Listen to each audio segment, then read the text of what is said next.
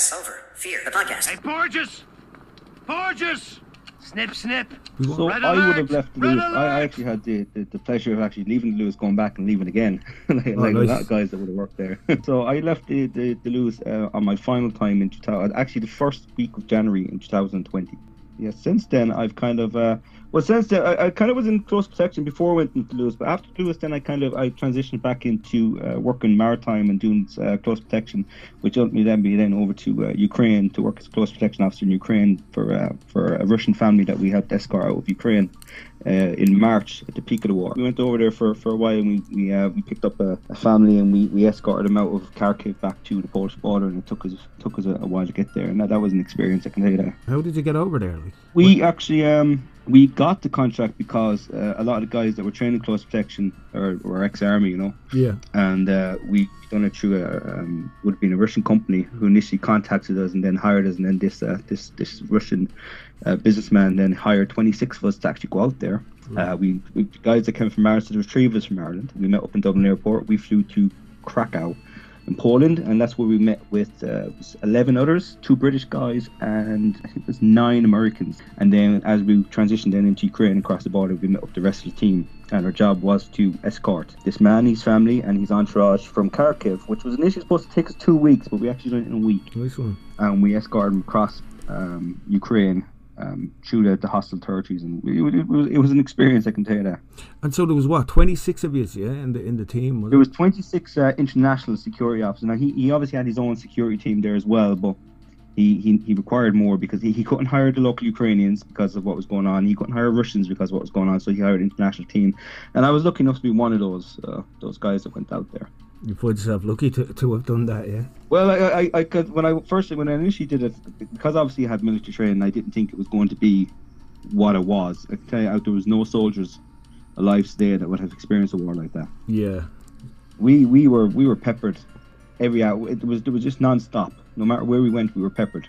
Um, jets flying over, helicopters. It, it was I was just I was dying for KFC at the end of it all. Yeah. What, so when you left, you left Ireland, you met up with other groups and you got Kharkiv, was it? So where, where did you initially land or get to? So we were so initially what you had to do we had to get clearance by the Ukrainian embassy first Yeah. of all. So we met our case and we were split up into teams. So I was in the Irish team. There's three of us. Um, actually, one of them them's a servant guard who used to be in the army. He, he actually took time off work to go out there.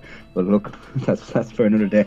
But the three of us flew from Ireland. Um, we landed in Krakow, in Poland Yeah. and there was another larger group there waiting for us. And then we, uh, there was a um, a bus organised by this businessman to pick us up. He brought us to the border.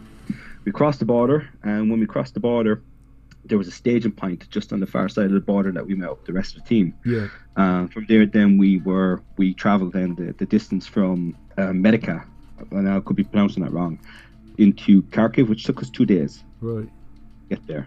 And then the initial journey back then was three days. Two days But- on a coach, was it? No, we we, we had our um, personnel carriers. We had it was it was a full. Um, we were very well equipped. So so you get there and then you have to you, you get to Kharkiv then, yeah, after two days, was it? We went to Kharkiv. He lived in the suburbs of Kharkiv. Now, but unfortunately, when we got there, you can probably remember at the start of war, Kiev was encircled at the Yeah, time. yeah, so I yeah. it was an extremely dangerous environment. Extremely dangerous, and and, and obviously because of this guy identified as he, he was a Ukrainian Russian. So the Ukrainians that we were passing back through obviously had a problem with that, and the Russians that we were passing through obviously had a problem. So it was an extremely dangerous environment. Yeah. Um, you know, and, and unfortunately, like one of one of the gentlemen that we went out with, he was unlucky enough not to come back with us. An, an Irish guy, was it? No, he was actually Australian. Right. That's unfortunate. Did you do like the 26 of you? It's a, it's a call for your experience, or is it? Well, I, I think I, I think you know there was obviously a long list of names that they obviously called on first, and a lot of people probably turned it down. I mean, it wasn't because of my obviously I was in the defence forces here in Ireland. Right. I've worked. I've, I've had extensive experience in the security industry in Ireland. In Ireland here, um, I worked in the the, the, the Luas with yourself and, and, and other guys there like Brian, fantastic guys. Yeah. And I'd imagine when, when they were going through the list of guys to call out, I obviously worked with these guys in Spain, uh, on the yachts in Spain. So my name was on the list somewhere. I don't know if it was at the top or the bottom, but it was somewhere on the list. And uh, I just received a call, and uh, two days later, I found myself in Poland. So you got the call and you what? You didn't hesitate at all, no? No, no, I, I uh, well, my partner was not pleased, and uh, you know, I, I suppose. Look, I, I was in environments like that. But, well, actually, no environment was like that. Yeah. But I was in dangerous environments before like that. But nothing could prepare you for for that. But in No, your no, mind, before you left, what- when you agreed to it, uh, you didn't expect it to be like it was. No, no, I didn't. And Yeah. I, I don't think anybody expected the Russians to advance so quickly to be there. Uh, that that's why it was it was brought forward because Kharkiv at the time I, I think was just about to fall, so they were afraid if it fell, this guy would have been trapped there. Understand? Yeah. And Kabir, did you speak to any uh, Ukrainians? Were there any English speaking, or do you you don't speak Ukrainian? Um, yeah, like uh, like anybody that that went to Ukraine to join the, the Legion, and that would tell you that when you go to Ukraine first, you're brought to a staging area. It's a small, it's a school. yeah. Um, on the first floor, it's all Ukrainian civilians, uh, Ukrainian militia. Second floor then is it's just outside Lviv. Second floor then is it's all foreign uh, fighters, foreign, Yeah. foreign volunteers. We were on the second floor with a group of other guys, fantastic guys.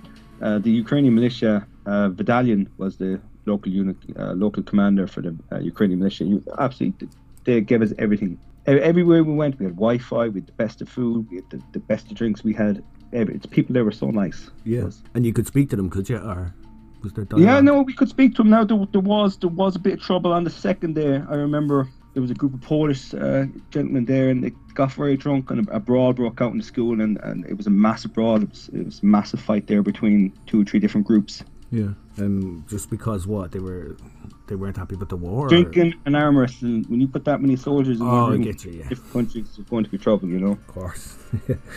um, what did they? What were they saying about what was going on? Like the Ukrainians that were there, were they saying? Well, I, I'm going to I'll be honest with you. There was so much, there was so much miscommunication and and false truths. We heard that that um, Belarus had attacked. We heard that Lviv was falling. We heard that Kharkiv was falling. We heard that, that Kiev was falling. That the entire Ukrainian army was after being encircled in Kiev. We heard that uh, the international peacekeeping base just outside Lviv, which we were at actually that day, Yeah. um, was bombed that night.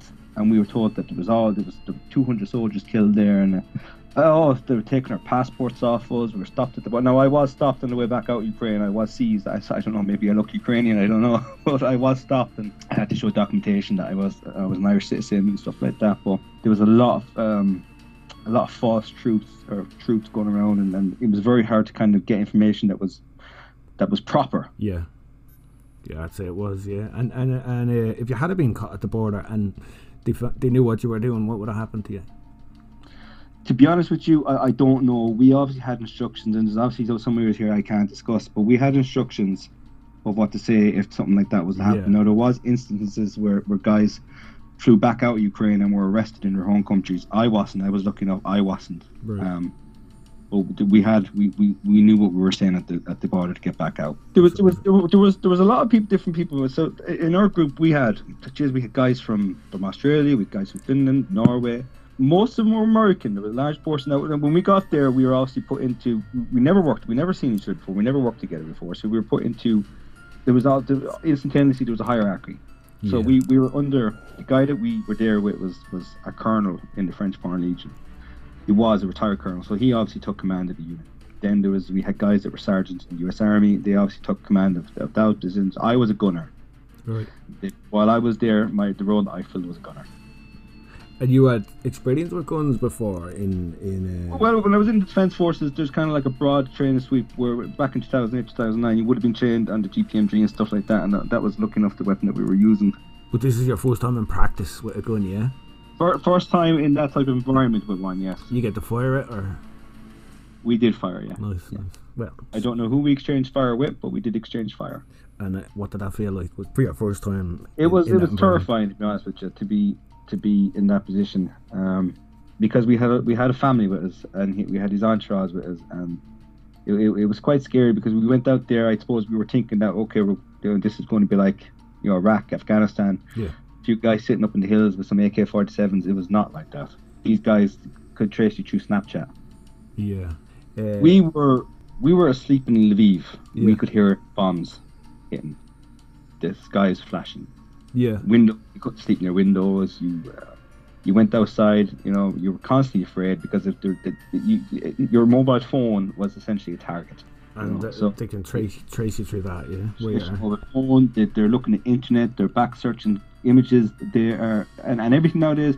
There's a lot of guys coming in that shouldn't have been there. They were taking pictures, they were posting them online. They were, oh, Jesus. You have these people watching them and they know exactly, right, okay, there's a platoon of soldiers there, a battalion of soldiers, a company of soldiers, whatsoever there, and, and, and they were they were firing stuff and, and they were killing. Um, it, was actually costing lives Yeah. having these people there. They shouldn't have been there. It's crazy. And so with the with the mission you were on, you you, you were successful with that, yeah.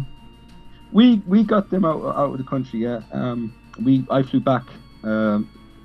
So as far as I know, a lot of the guys that we went out there with, actually, a lot of them stayed behind, and they went into humanitarian aids on the border. So there was one guy there. His name was Carol Watch. He was a medic in the British Army. Yeah. Fantastic guy. Uh, I thought if he's, I think he's going to listen to this tonight. Um, amazing guy. He stayed behind for weeks after because when we were crossing back over the border, Matthew, there was thousands of, of women and children, thousands, and seeing the women and children be separated from their from their husbands who gladly walked back to, to serve, you know, to gladly Yeah. walk back and serve, and leave the women and children on the border. There was thousands. For, for, as far as the eye could see, there was queues of people. Do, do you mean like uh, the men stayed and the women and the kids left? Yeah.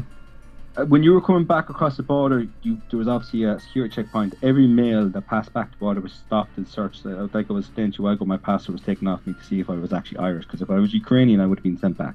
Oh, okay. So you couldn't leave. So, so the, you know, you you probably seen the images now lately in Dublin of uh, people saying that. I I actually, I'm going to, I'm actually, I was just talking to, to a colleague because I've actually been sent to a Ukrainian centre here now to work, and I was in one down in uh, Cork as well, and I could not comprehend the amount of young males that were in these centres and how they got out of the country.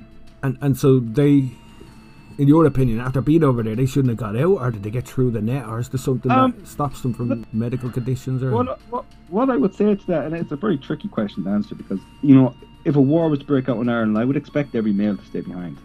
Yeah, but I also know males that uh, they look fit and all, but they, they couldn't. Uh, in in reality, they're not well, you know, and they couldn't fight in a war. They'd be no good, and they would be just fodder for bullets. So Well- I'd understand them. But I would say that is, is in the staging school, and I guarantee if you talk to anybody that's been there, there was a gentleman there.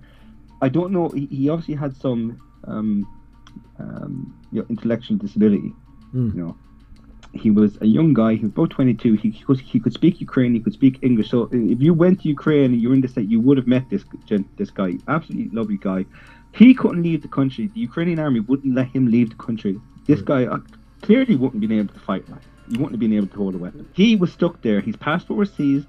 So when I seen him and I heard his story, and when I flew back to Ireland and I was working in the, the Clonakilty Centre, I couldn't believe I, I had guys here that were young, fit, strong guys.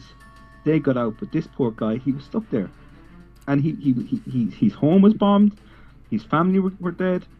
He was sitting in the school now with nothing to his name, translating from English to Ukrainian for the local uh, Ukrainian militia, and he was stuck. He was a prisoner. So uh, it was a big shock now, to be honest, when I came back and I seen all these these uh, these males here. It was it was a, it, women and children, no problem. You know, if, if you're a male and you, you're not able, or, or there's an issue there, no problem. But you should be back defending your country. And you reckon these these people you met over here are are fit? They would be fit, or Well, you know, I had to tackle two of them to the ground before, and I can tell you one thing: they were very fit. and you you're able to talk to them there, are you? You can talk to them, yeah. And do they appreciate where they are, or do they? To be honest with you, again, again, you know, you invite somebody into your home, you expect them to to to appreciate it properly, and in a lot of cases, they're not doing that. And would you be asked back to uh, Ukraine now to do any any more things? I was, I, I was, I was contacted by. Um, I'm not going to say any names, but obviously in Ukraine now, there's a lot of uh, international uh, battalions based up there. You've got the likes of the, the Norman Brigade, you've got um, the First um, Special Unit, uh, you've got the uh, Croatian Legion. All these groups are all looking for volunteers, especially now. You know, especially now, and and obviously I, I have contacts in Ukraine, and I've been asked to go back a few times. And, and, and to be honest with you, I would love to go back, and it, it is something that's on my mind to do. But again, you know, you have to ask yourself, would you be a benefit or a hindrance? And why? Yeah, and I think um, I think maybe you've done your part in that respect. Do you reckon it would ever happen in Ireland? Um, look, Ireland, by all rights, it, it, militarily we are a neutral country. Diplom- in, in, in terms of diplomacy, we, we're not. You know, but militarily we are. The military here in Ireland is not would not be. We wouldn't last a day. What we got? You want. Yeah, and, and that's because the Irish Defence Force they're extremely well trained. They're extremely um, passionate about the defence of the country. But Russian Russia has technology that they wouldn't need land troops. Yeah, I don't- I don't- like even any country really. What what country is there? A country you think Ireland could withstand an attack from? I, I, I remember a couple of years ago. I remember um, our sergeant at the time said to us, "They said, look, officially we have enough weapons to last three days. Unofficially, we'd all go and hide in the glen, and it would take them years to get us." Right. Irish Army and the Irish people are very resilient, and we, we are fighters. And uh, you know, it, it would take uh, it would take somebody with an extreme amount of will to come here and try to take what is ours because it would take them years. Yeah, The British couldn't do it in hundred years, you know. No, they, they took the cities, but they couldn't take the, the the land around the cities. And I don't think any country would ever be able to take it from Ireland. Be interesting. Uh, I hope it never plays out, but it would be interesting because uh, well, look, look, nobody's trained nowadays. You know what I mean? How many people's in the Irish Defence Force? How many people actually go through that? And nobody's actually Um, trained in. I think Uh, the Irish Defence Force consists of about nine thousand men now at the moment, and I think there's there's something similar in, in the reserves. Um, but look, it's very easy. Look, look what Ukraine did.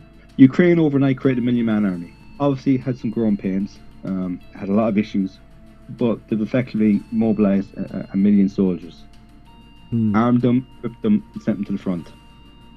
And they're they're taking they're taking on what was considered a, a, a national power or international power, not a superpower because Russia's not a superpower, but an international power. Yeah. And they they mowed down the first lines of, of um, offense from Russia. How are they doing now? Do you know? Um, again, I wouldn't believe everything you see in the news. Uh, It's all propaganda. You know, the people in World War II in Berlin thought they were winning the war when the Russians were only six kilometers from Berlin. Yeah, propaganda's uh, yeah. Every every Well, war no, has there's, it. there's a reason why we're not able to watch RT News, know, the, the Russian Today channel on Sky anymore. It's been taken down. There's a reason why they've done that. Right. Russia today was taken Well, down from war- Ireland. War is all propaganda, isn't it? War is all propaganda. Oh yeah, indeed, indeed. But again, like maybe these people that are escaping that know that and go, "What the fuck should I stay here for this?" Yeah, no, you're you're right. And and, and look, Ireland. I think the average wage in Ukraine is what 150 euro a month is the average wage in Ukraine. You can come to Ireland, you can get three, four, five hundred euro on a very low income job here, on a on a no skill based job here in Ireland. And you know, if you're willing to live with other people and you're willing to to really kind of put an effort, you would have a very good life here in Ireland compared to your life in, in Ukraine. Yeah, even pre, uh, pre-war, like um, was it like? yeah, yeah, oh, definitely. Yeah, well, look, Ukraine was one of the most countries in the world um, before this war. I know Ireland's not doing much better at the moment, but you know, Ukraine, it wasn't a great place to live, to be honest. Yeah. I never, I never really. Um, I heard of Ukraine before now, but you know, no one's ever uh, that interested in the country as much as when they're at war. Like you know, um, so you, you find out a bit more then. But to me, on on the the face of it, a lot of it looks modern, just like here. Um, it is, but they won't have any more ways or anything like that. Now, to be actually fair and funny with you, their internet in Ukraine was fantastic compared to Ireland. right? Yeah, You know, any, most places you went in Ukraine, you had free Wi-Fi. they have now. Yeah, it was amazing. No takeaways. You won't get three in one over there. the the uh, the satellites Elon Musk uh, lowered that. Is that what you were using? Is it? Um, yeah, it was the um, And It was, yeah, it was, was very good. Now there's obviously spots you couldn't, but most places you have free Wi-Fi. So come here, yeah, um, that's good. I mean, they're supposed they should do that like here. You know, everything relies on the internet now. I don't know where I pay for it. Oh yeah, yeah. uh, We are we're so far behind, like it's ridiculous. So Well, where I am here in Tipperary is ridiculous. Yeah, I suppose there's some places in in Ireland. I think they're still using the phone line, are they? Yeah, yeah, yeah. Fuck that man. Yeah. Oh, that's, that's crazy about you. It's, it's ridiculous. But um, look, since since that I, I've I've kind of. I've uh, I've come back here now and I've, I've I kind of focused. So I'm studying strategic studies now at the moment as well, and, and I'm trying to just build back up a, a career here in Ireland in, in, normal security. It's very difficult outside Dublin or Cork. Dublin, outside Dublin, it's very difficult to build a security career here in Ireland. S- security companies here in Ireland are are a joke.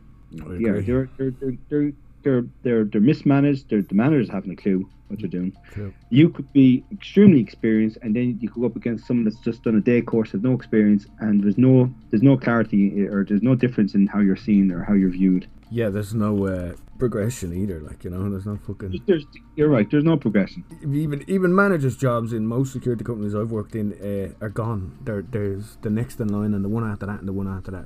Like, like for example, I, I, I give you an instance. Now, the company I work for at the moment, they're they're probably a well-known company. They're very they're very badly managed.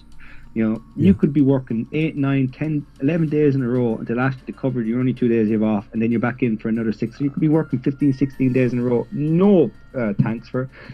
You ask them for something, you're told to basically just f off. Yeah. Are, are you aware of the Work Time Act 1997? Oh yes, yeah, I know. But I look, eh, look. I mean, in real life, if, if they'll get you other ways. Oh you well, know, I, yeah, uh, I've I've had that myself in the past. Uh, even even the, the things where you've less than eleven hours between your shifts. Uh, I always Yeah. I always Oh yeah, it up. oh, I sure, always any, anybody who works in security would have dealt with it.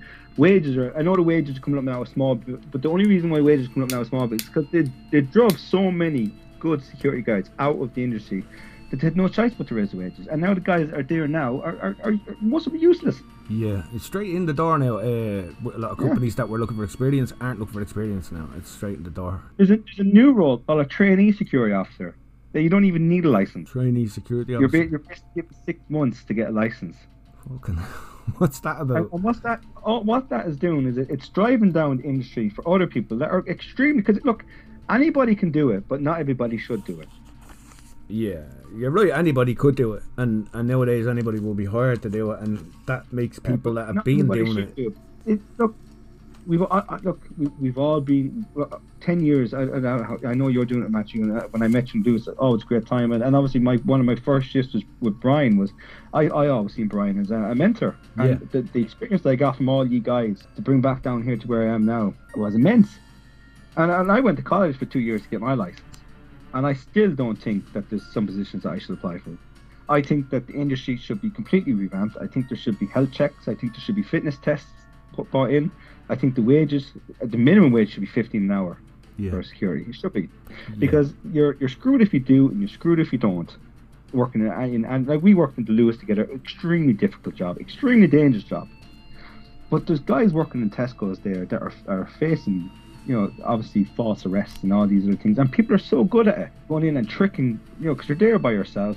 They want you to be watching the cameras. They want you to be on the floor, uh, uh, but yet they want you to catch people. Then you have uh, um, managers from these places coming in and telling you, "Oh, you need to do this, this, this, this," this," and when you do it, then nobody backs you up. We've all, we've all been there. We've all we, we all you know took a risk to help somebody. Like it's like working on, on the Luas together. Actually, there was there was times there when we put ourselves in harm's way to help somebody, and it backfired on us. yeah, And, and then you're defending your job then, and then once you get the sack for something like that, well, you won't get another security job, so your career is over. with your PSA license, a static PSA license, when you worked on the Luas, how many people would you say you physically removed from the Luas? I'm gonna be honest with you. I have no idea. It, it was it was a it was an everyday thing. And would you say now? Several, several times, several times every day. would- yeah, And look, I'm gonna be sometimes, and I'm sure people on Luas are probably saying, "Oh, look, that they're not that they're ignoring us. They're ignoring us." Well, there was oftentimes there when we physically couldn't help them because it, it, it was it was our necks on the line, and our families, and our kids, and our mortgages, and our rent on the line. But a lot of time we did. We did step out, out into harm's way. You know, I've been stabbed four times. I've been needles in my head. And everybody that I worked with in the Luas was badly hurt once. Look, look at poor, you know, amazing guy yeah, got sliced open uh, with a um, a can of coke that was made into a, a knife, and then obviously someone that was um, hepatitis approved spit in his mouth, right. and he couldn't even kiss his kids. Um, and you say you got stabbed, did you, on, on the Luas? I've been stabbed four times, yeah. So I have a stab in my uh, forehead. I have uh, little needle marks in my forehead. I stabbed obviously and uh, slashed in the chest, stabbed through the hand. You know, these on- these things help people. Oh, but all on the Luas. No, no, not all on the Luas. What what kind of was that security job like hospital or something? Was it? Um, before I worked in the trains as well. Uh, Right. so I worked in the trains. I worked in Luas. I worked overseas. Um, I worked in Spain uh, doing close protection. Uh, like for even like the nightclubs, yeah. Yeah. People think look at bouncers as these ignorant, you know, fools. But at the end of the night, when you're in a bar with your girlfriend and there's a group of guys hassling you, you know, it's that bouncer that's going to step in. Or, Yeah. sorry, door security. Going to step in and is going to help you. And he's the one that's going to get the punch in the face when he's trying to get these guys out of the bar. And that, that's happened to me. I, hope we've all been punched, we've all been attacked. Hmm. You know. It's part of the job, yeah. You know, I, I remember one night working under Luas. Um, I think it was actually with you, or it could have been with Brian. It was after being a three arena shift. There was a, a young guy at the back of the tram, very pretty girlfriend. You know, this guy was obviously nervous. He was scared. They weren't from Dublin, Right. and you had these two. I, I think they were. Then you know, they got onto the Luas, and they were hassling this this guy and hassling his girlfriend and flirting with his girlfriend, and you know. He was obviously terrified. We were Yeah. big guys, and if we weren't there that night, God knows what happened. We walked straight up to him, and they shut their mouths very quickly because they realized that they weren't the strongest two guys in the fucking the train. Yeah. And that that's what security is. You you you're essentially a, a shield, you know. And people look at you, oh, you're you're under. I can guarantee you, I'm probably more knowledgeable and more experienced than, than most people around in, in other jobs. We're, we're very level headed. We're very quick to think on our feet. Somebody falls down from being stabbed or having a drug overdose, we will know what to do. Yeah. It, it, it is that kind of job, but like you said a minute ago, anyone can do it. Well, see that that is because I mean the social welfare brought out that thing a couple years ago where they were paying for people to go to courses. So what it's doing is it's it's it's filling the market up with with underskilled um, people that shouldn't be in the industry, and then that's that's driving the competition you know right down. So there is no competition. Yeah. So guys that have 10, 15, 20 years experience, very very good guys, they're, they're very very good uh, guys in their jobs, aren't able to move up the ladder, aren't able to get pay rises. It's killing the industry, you know, because you have and then it's putting people at risk. Because look, when you're working on the Luas or you're working on the trains or you're working in nice row and there's one or two, three, if one of you is bad, and look, we've all worked with someone that was bad, a Yeah. jacket filler, Yeah. it puts you at risk. yeah, true. And You know, and, and we don't have the same protections, as guards. We don't have the same protection as soldiers. The Irish Post, people who work for on post have more protection. You know what? Um, you've sixteen thousand security, right? Do you know how much the security industry makes in Ireland a year? I've no clue. So we'll go to. I just would say 2019, right? That was my example, right? The uh, security industry in Ireland brought in 782 million quid that year, right? Now the year, year Industry, it's it's protected. It's not going anywhere. Well, they spent less than half of it on on security officers. That's so they keep half of it and spend half of it on the staff. And uh, SIPTU, SIPTU brings in Oh, from licenses and all, right? 2.4 million a year on average. Yeah, Uh, useless. Before, so this is to be a security officer, right? In most places, you have to join SIPTU, right? So they're making 2.4 million. I'm talking about out of the security industry alone, right? 2.4 million. Uh, this would be in 2019. The PSA, the PSA, which is specifically for the security industry, right? That brings in in 2019 6.5 million. So before and and and break that down to 16,000 security officers, about 300 and something quid a year, right? So the point is to be a security officer, you have to pay these two agencies 300 and something quid a year just to be a security officer. So Yeah, they're screwing you and then they're not paying you enough and then the companies are making nearly a billion and given half of it as wages and their overheads Yeah, are fucking 50% like you know and there's there's a manager for everything, but yet when you need me, you can't get through to anyone. yeah i think managers when they get the job i- in security they, they just they seem to get fatter and fatter they don't seem to do anything just their bellies seem to grow You're getting uh, you're sent to places where there's supposed to be two, three, four. You get there, there's only yourself. You're not told in advance. Your stab vests are broken. Your cameras don't work. Your radios don't work. There's there's no place to eat. There's no place to rest. There's, there, you don't get breaks. You- You're not entitled to break because the job means you have to be there all the time. If you leave, then somebody's on your case. You don't even get breaks. It uh, it needs to change. yeah you'll p- you'll piss Wait. when i say you piss like, like do you ever see in, in these security companies you go into the manager's offices they, there's a wall full of fucking pictures and they're Yeah. all on it a lot of fat heads and they all look the same you know they're all morphing into the same person and that wall's Yeah. full of them No, like, not- not- that's hundreds of them. And they do Hundreds fucking nothing. They do nothing. Oh, you can leave. We'll just hire somebody else for uh, what is it, 10, 15, Oh yeah, yeah. 10, 80 They don't care, yeah. And that comes back down to the, the, the industry just being full of people that shouldn't be in it. Yeah. and it's it's having a massive effect. Look, I have no problem with people going doing a day course, a two day course. That needs to change. It should be a, it should be a, a proper uh, level five or level six. You should need level five or level six. You need to understand the law a little bit. You need to understand. You need to be somewhat intelligent. You need to be somewhat healthy uh, and look after yourself. You need to be fit for service, basically. yeah, there should be standards like that just to, to Yeah, get in. but like, there needs to be. and then every year you're paying for it. Every three years, is it? You're renewing your license again. Yeah. You're paying for that again. And there's nothing to it. You just fill in a fucking form. You don't do anything. You just renew that you're still alive and you still have money to give them. And uh, all right, then you can still be security. Because because look, you are in a position where you have an element of stuff. Look, I, I've been. You know, you're you're dealing with drunk people. You're de- dealing with drunk women. You're dealing with, with with children. You need to be somewhat. You need to be professional. You need to be. You need to have a lot of integrity. And I, we've all worked with bad security, and and they do. It, they just drive everything else down for everybody else because people look at you and look at you like you're you're scum, you know. Yeah. But yet when they need you, then it's a different story. Well, I think the obvious thing, the obvious uh, qualification uh, that should be gotten, very minimum, is a conflict management level six. Yes, I mean, definitely. And I know, I think, like you, like like me, I went to college two years. I done conflict resolution. I done uh, legal studies. I done you know, static door. I done close protection. Uh, I done maritime security. You know, I, I have a lot of, of stuff done in those different areas to de-escalate, and I understand the, the concept of the law, and I understand you know de-escalation. I understand what I can and can't do in response. You know, I'm not going to go outside the nightclub and get in a fist fight with somebody because win or lose, you're going to lose in court. I mean, nine times out of ten, and then your job is really to resolve it with, with speaking and you're approached, you know? Yeah. Uh, you're not actually covered to be physical.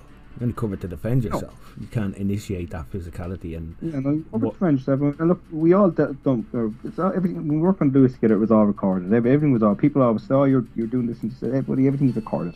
So we knew exactly what we were doing. And look, I, I think the guys that worked in Luas back then, I think were, were a fantastic team.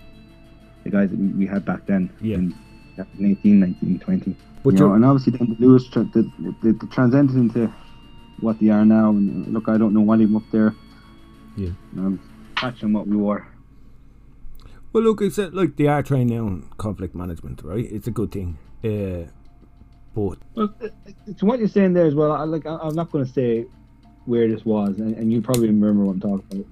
But I remember there was, there was it was, Christmas time years ago, and I remember there was there was a person, and unfortunately they lost their life, Right. and there was two security there, and there was two other workers there, and then there was the sorry three other workers, but the three other workers were told to go home and get a break, and or not come back for a while, and they're put through therapy, and the two security guys were told to come back to work the next day. oh, I do, I remember, and I know exactly what you're talking about. Yeah, they, Yeah, and that, that will show you the difference of, of how they're seen us. Oh yeah, they're all right. You guys, you come back tomorrow, even though you're after seeing this brutal scene. You come back to work tomorrow. Everybody else go home for six months. Look, Noonan's. I see jobs advertised by Noonan's for 1165. I see jobs ad by Securitas for uh, Group Four 1165. All these companies are all oh yeah, it's not always the top security that's doing it. Well then, if it's it just bring up your wages. So the minimum, the minimum wage it should be 14 euro an hour for security. Minimum. Yeah. Now, I suppose if they, if they bring up their money now, and then the ERO gets passed, then they have to raise it again, though, don't they? I don't think to do if, if, if it's not the minimum. So the, the, the, the ERO would be the minimum amount. Yeah, and I, no, but I think minimum. once it's applied to the minimum, it, it follows suit then with everyone else's uh, income of your company. I suppose is- if it's in your agreement. Yeah. The, Yeah. The ERO fits. Like, so if you're on fourteen quid, it will go up to fourteen fifty when the fifty cent goes on. As far as I know, anyway. But I'm just thinking if they do it now, I get your point, but I'm just thinking if they do it now, they might have to do it again on top of that. You know. Yeah, yeah. Well, you're right. Like even then, they should be like, well, that's only fifty cents, so we'll give them another fifty cents. Do you know what I mean? We're, we're keeping half the fucking profit. Because they're, making. Look, I worked for a company here. It was a very small company, so I know exactly what he was making because he used to tell us. Yeah. So he was paying us eleven sixty five. He was getting twenty one euro an hour for us. He was giving us eleven sixty five. Keeping ten something. Now, you know, you have to factor in insurance and, and other costs, but still, still, for an extra 150 for us, you know, which would have made a massive difference, to be fair. If you're working 40 hours, 50 hours, an extra 150 adds up. Yeah. Look, you say, you, can be replaced for someone that will take it. That's, that's exactly it, you're replaced. Yeah. Now, just- this was a very small company and it was a very, it was a, um, very close knit company, and, you know, it, it was a kind of a, we were working for the government on a contract and it, it involved surveillance and involved surveilling a local family. So it was all about getting to know the local family and who knowing who's who. So to replace us would actually probably affect these company more so because we were there, the guys were there for there for a year or two. So we knew everybody in the town, we knew who we were watching, we knew who we needed to record, we knew what we needed to do. So replacing one of us would have actually had, had a massive impact on his company. Yeah, and so uh, what? So you're going to stay in security, or are you ever going to leave? Or you, what, what say you were studying in college? I'm studying uh, strategic studies, the masters in strategic studies in, in UCC. And what does that apply to what field then? When you when you It would be it would be kind of like uh, to uh, military diplomacy, uh, military tactics and actions and, um, stuff like that to go overseas and apply my experience. Maybe work for the United Nations or EU in a military capacity as an advisor or something like that. all right, so you're just going to stay in that field, like military and I, I think so. I, I, I don't know to be honest. Look, I I don't know. Um, obviously, security security is a very lonely job in a lot of ways. Yeah. very antisocial. It has a massive impact on your family. The finances of it. You're working so many hours, but you're not earning enough money. You know, and it is a skill based because you need to have certain skills to work it- You, know, you need to be able to be. You know, you need to be a paramedic. You need to be a firefighter. You need you need to be a lot of things working in security. You need to be clever. You need to be witty. You need to be able to to de-escalate. You need to also be able to stand your ground. You also need to be able to interject when you. So it, it is a very skill-based job, yeah, and people just think, oh, it's just a it's just an easy old job to do. Well, look, if you do it, then you go into a group of 15, 20 angry and drunk males and and de-escalate. You stand your ground there because the guards won't need to do that. yeah. You And d- look, we work with the guards, and we know exactly what some of them would shy away and cower. yeah. You fucking make them. I think up. I, I think I've been pepper sprayed more by the guards when calling them to help. yeah. I remember who who was it got that fucking fucking finger broke helping a guard at, at one of the platforms. Oh yes, yeah. Fuck, And uh, The guard in the his guard, finger. He, he pulled out the pepper spray while the tram was moving and pepper sprayed two lads. yeah, yeah. Thanks for your help. There's a broken finger. Fucking blind oh you as God, well when I'm at it. Yeah, crazy job. Uh, but I suppose out of all the security jobs you've done, what's what's the maddest? Not working on Luas. See? Working on Luas. Yeah, yeah. It was it, it, it, it, it, it was just it was endless. It was never ended.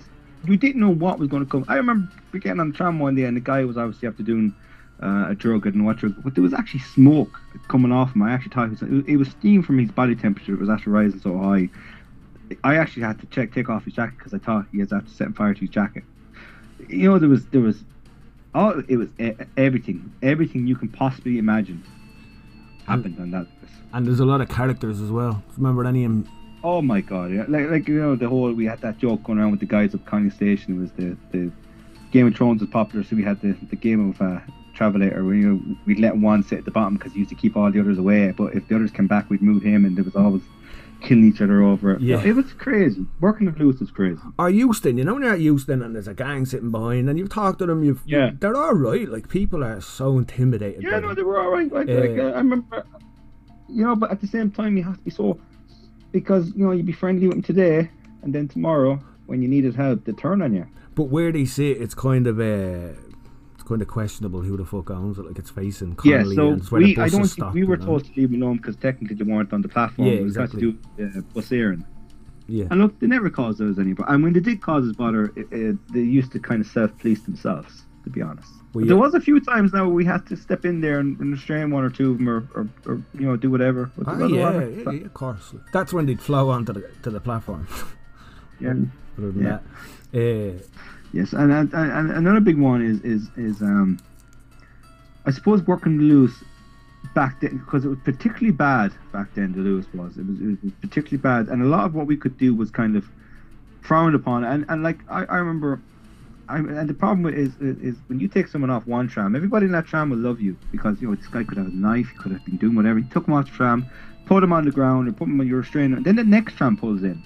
yeah, Nobody knows what happened on the tram before, and then all of a sudden you're the cunt. yeah. The no context tram at Yeah, they're screaming at you, they're turning you, they're kicking you when you're on the ground. So on one tram you're the hero, that tram pulls away. Two uh, two minutes later another tram pulls in, and there's 500 angry people there. Yeah, You know, and you're the problem. and yeah, it's all out of context. Yeah, Yeah, they're pulling at you, they're kicking at you, and then you have to look. There's a very popular video on YouTube of two Luas security guys dealing with uh, a, a gentleman. You know, those two guys went through hell after that video went live. yeah. I know. Uh, yeah, people yeah. that took the video have no idea of the context of what happened. I know, you know, not going to get into it. We know they were right and what they were doing, but the internet went mad. It was on. It was on televisions in Nigeria. And everything. Yeah, And Brian, Brian was actually talking about it. Oh, yeah, he, yeah. he, he was saying he, he, he was part of that, and, and the company never stood up and said, "Look, we have, Yeah, we and, have and, and you know, you know, one of the guys there, they were threatening his, he has a disabled daughter, they're threatening his daughter and everything.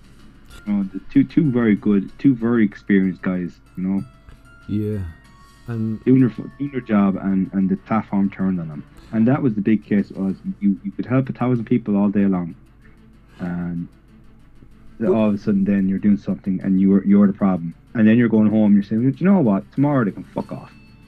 And then you go to work the next day and you find yourself getting punched in the face and getting knives pulled in, you're getting spit on and dealing with the worst fucking people you could ever deal with. And you're still, you're still, oh, you get no money, you're shit, you're this, you're that, you're ugly, you're fat, you're on steroids. Never took steroid in my life. yeah, yeah, Everybody wants to fight you. You know, everybody wants to fight you till they're on the ground and they're crying. And then, you know, what I say to people is, look, man, I might be the only type of person you deal with today like me, but I deal with a thousand people like you a day. You don't phase me. You know, Yeah. I deal with people like you all day, every day. You might only deal with me once or twice a month. You know, I deal with people like you every day. I'm not afraid of competition. Yeah. Well, so uh, the Luas, like, it's not something you'd, you'd go back to, is it? Or it it No. I'd love to go back to, no, I'd love to go back there, but I don't think it's the same job I left. Uh, I think the guys that worked on the Luas, I have a lot of respect for those guys. I think they're, you know, they're, they're some of the finest security in the country, and the guys I worked with down to the years, some of the finest security I've ever worked with. Some of the, the you know, I think they've made me like the likes of, you know, Brian and Barry and yourself and, and, and Becky and all these all these amazing people that, that I would encounter in my time with Luas. I'm still friends with all of you Yeah, years later, you know, years later, we're still friends. I suppose it was a very difficult job to do. It was a very draining job, and we dealt with some pretty horrific things up there that people will never know. Yeah. Like you say, what what people witnessing in the job, and like people committing suicide, and that happens more than people know. Uh, and how they I, do I, I think it was it was Brian actually. There was five of us sent behind James's hospital too. There was a 14 year old girl trying to jump out in front of trains, and you know we were trying to calm her down and talk to her. Yeah, She didn't want to talk to the guards. She didn't want to talk to paramedics. So she sat there for us and talked to us. And we, we walked her back around. This girl was, we, we had to chase her to stop her from jumping in front of trams. We talked to her for hours and we walked her around to the front of James' hospital and we walked in the door and she walked in for us. But she wouldn't go in for the guards and she wouldn't go in for anyone else. But she went in for us. Because when we were talking to her, we were talking to her like a friend. yeah. We weren't there to judge her. We weren't there to do anything to her. We just spoke to her. She was going through a very hard time in her life. And she uh, she walked around James. I remember about four weeks later, I seen that girl and she came up and she gave me a big hug and she said, Thank you very much. Got that a lot as well uh, in security. People come up and say you're doing okay, especially on the Luas. You're doing a great job. Yeah, now, you know. People, yeah, no, they do. You, do- you do get, there's some grateful people out there, especially when, you know, when they see that you're, because we were obviously attacked and we were hurt and stuff like that. And, and, and in a lot of cases, a lot of guys there were, were, were stabbed, you know, were stabbed and stuff like that. So people do come up to you when they see that you're, you're dealing with something, to see that you're hurt. yeah. I remember it was Jervis, myself, and uh, Re- Re- I think his name is Re- Rias, Rias or something like that. And Oh, Ryan, there must have been 20 people fighting on, on Jervis, and there was only two of us. Yeah. And we were restraining people left, right, and centre. We were getting the head kicked off us, but we still kept getting up and we still restrained people, and we got the scene under control. And the whole Luas was shut down for ages. Other teams came, other teams eventually came, you know, but because the Luas weren't running, I think the closest other team was Heuston. So it's, it's a bit of a hike from Heuston to Jervis. Your backup is on the tram behind or whatever, and he can't get to you because Can't get to you. Yeah. you were stuck on this tram. So it was dangerous, you know, and, then- and you, you, you are getting punched, you are getting assaulted, you're getting kicked, and you're expected to just take it. You know, oh, that's his job, his job. But no, our job is not to be punched and kicked and stabbed and spit on and abused. Yes, over. Fear the podcast. Hey, Borges! Borges! Snip, snip! Red alert! Red alert!